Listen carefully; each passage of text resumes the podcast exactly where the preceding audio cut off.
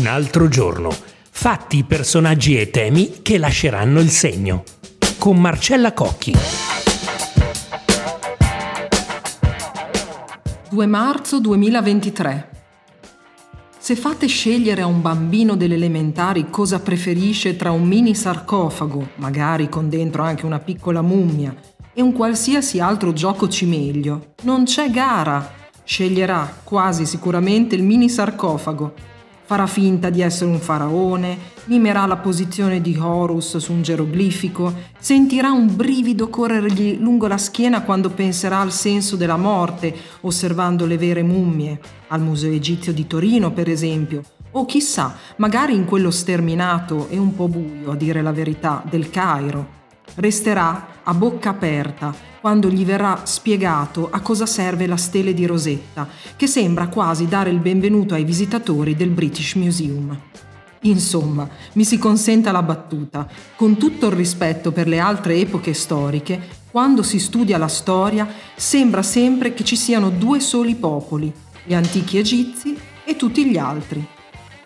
L'ultima notizia è la scoperta di un nuovo corridoio di 9 metri di lunghezza e di poco più di 2 di larghezza all'interno della piramide di Cheope, presentata da Zahi Hawass in una conferenza stampa tenuta ai piedi della grande piramide di Giza al Cairo.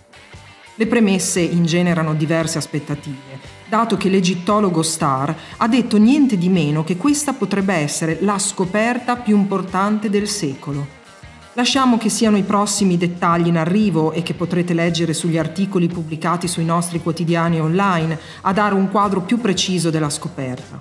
In questo podcast, invece, interviene lo storico Franco Cardini, che non ha certo bisogno di presentazioni, e che accetta di raccontarci perché e soprattutto da dove nasce l'attrazione fanciullesca che abbiamo per gli antichi egizi.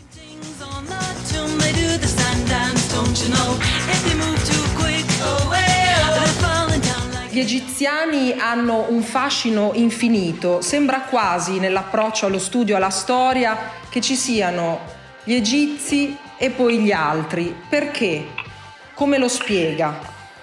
Beh, anzitutto perché c'è un motivo, partiamo dal presente, c'è un motivo forte, immediato, cioè l'Egitto è per vari motivi, fin dall'antichità, fin dal tempo in cui eh, Antonio eh, mettendosi con Cleopatra eh, rischiò di dare all'impero romano una storia del tutto diversa rispetto a quella che poi ha avuto. E poi in seguito nel mondo medievale c'è una grande attrazione per l'Egitto del quale non si sa quasi nulla a livello archeologico però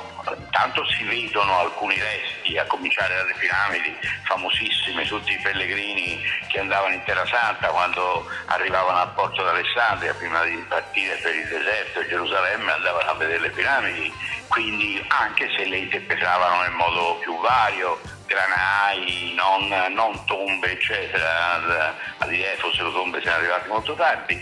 quindi c'è tutta una tradizione che poi viene rinnovata profondamente. Nel mondo medievale l'Egitto è famosissimo perché dalla Bibbia si prende l'idea che l'Egitto sia un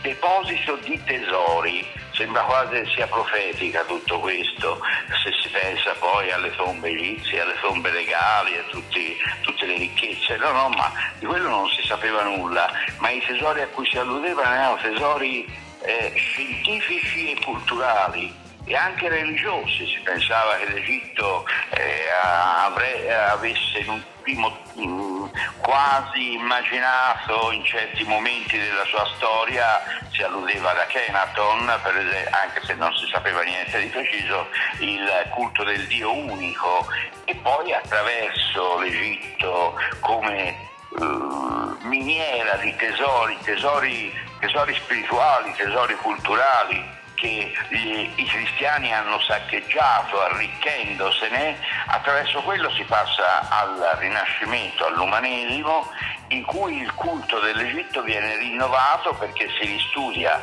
con nuova profondità le fonti antiche allora da quello anche l'egittomania, la, la, basta andare nella Roma del 4-500, quello che ne rimane naturalmente, oppure nella Parigi del 600, per vedere questo, eh, eh, questo mondo pieno di,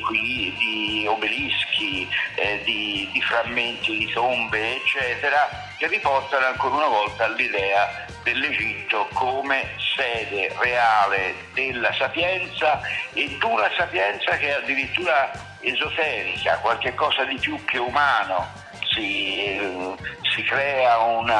personaggio Ermese, Hermes è il dio greco, come tutti sanno, greco orientale della sapienza, un personaggio mitico, Ermete Trismecisto, Trismechistos vuol dire tre volte grandissimo, che sarebbe stato addirittura contemporaneo e amico di Mosè, se lei va nella cattedrale del Duomo di Siena sul pavimento c'è una tarsia, una, una tarsia sul marmo enorme, immensa, molto bella, che ricorda proprio queste, mh, mm, queste fonti antichissime della cultura a cui ci si rifà e che è, prima ancora dei, Greci e di Roma, è proprio la cultura egiziana.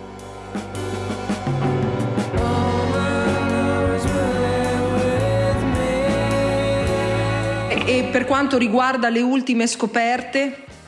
Ecco, lì bisogna partire dalla rivoluzione francese. La rivoluzione francese, che è stata, come tutti sanno, molto impregnata di pensiero massonico, e la massoneria aveva creato un mito intorno alla sapienza dell'Egitto, aveva, aveva rinnovato questo mito che era già medievale e rinascimentale eh, quando il generale Bonaparte, che era uomo colto, eh, va in Egitto per la sua campagna, la campagna napoleonica che tutti conoscono, 1796 circa, lui si porta dietro degli archeologi gli archeologi fanno delle scoperte fondamentali tra l'altro la scoperta della stella di Rosetta che permette finalmente di leggere geroglifici che non si sapevano leggere, da questo si apre un grande capitolo egittologico che è parallelo anche però allo sviluppo del colonialismo, perché l'Egitto è, è la cerniera tra il, Mar Mediterraneo e il Mar Rosso, quindi, la Plan, quindi il, l'Oceano Indiano, quindi l'Oceano Pacifico. E allora ci si dà a cercare di eh, abbreviare il più possibile questo, eh, questa strada. E si scava il canale di Suez. E sul canale di Suez nasce tutto un problema eh, e, mh, diplomatico e militare che porterà attraverso l'inimicizia tra la Francia e l'Inghilterra, perché la regina Vittoria è gelosissima del fatto che Napoleone III nel 1869 abbia, eh, sia riuscito a scavare lui con sue maestranze con suoi capitali il canale di Suez e per sottrarglielo senza dare l'impressione di essere stata lei eh, sprona il cugino tedesco cugino prussiano a fare la guerra contro Napoleone III, ma dalla guerra franco-prussiana nasce la prima guerra mondiale e dalla prima guerra mondiale nasce la seconda e dalla seconda nasce la crisi del vicino Oriente che è attuale. Noi siamo ancora immersi in una problematica che attraverso il canale di Suez ci ricollega alla straordinaria importanza dell'Egitto per tutti noi, ecco perché non riusciamo mai a, a cavarcelo di dosso, naturalmente poi viene Indiana Jones e tutto il resto. La ringrazio moltissimo professore.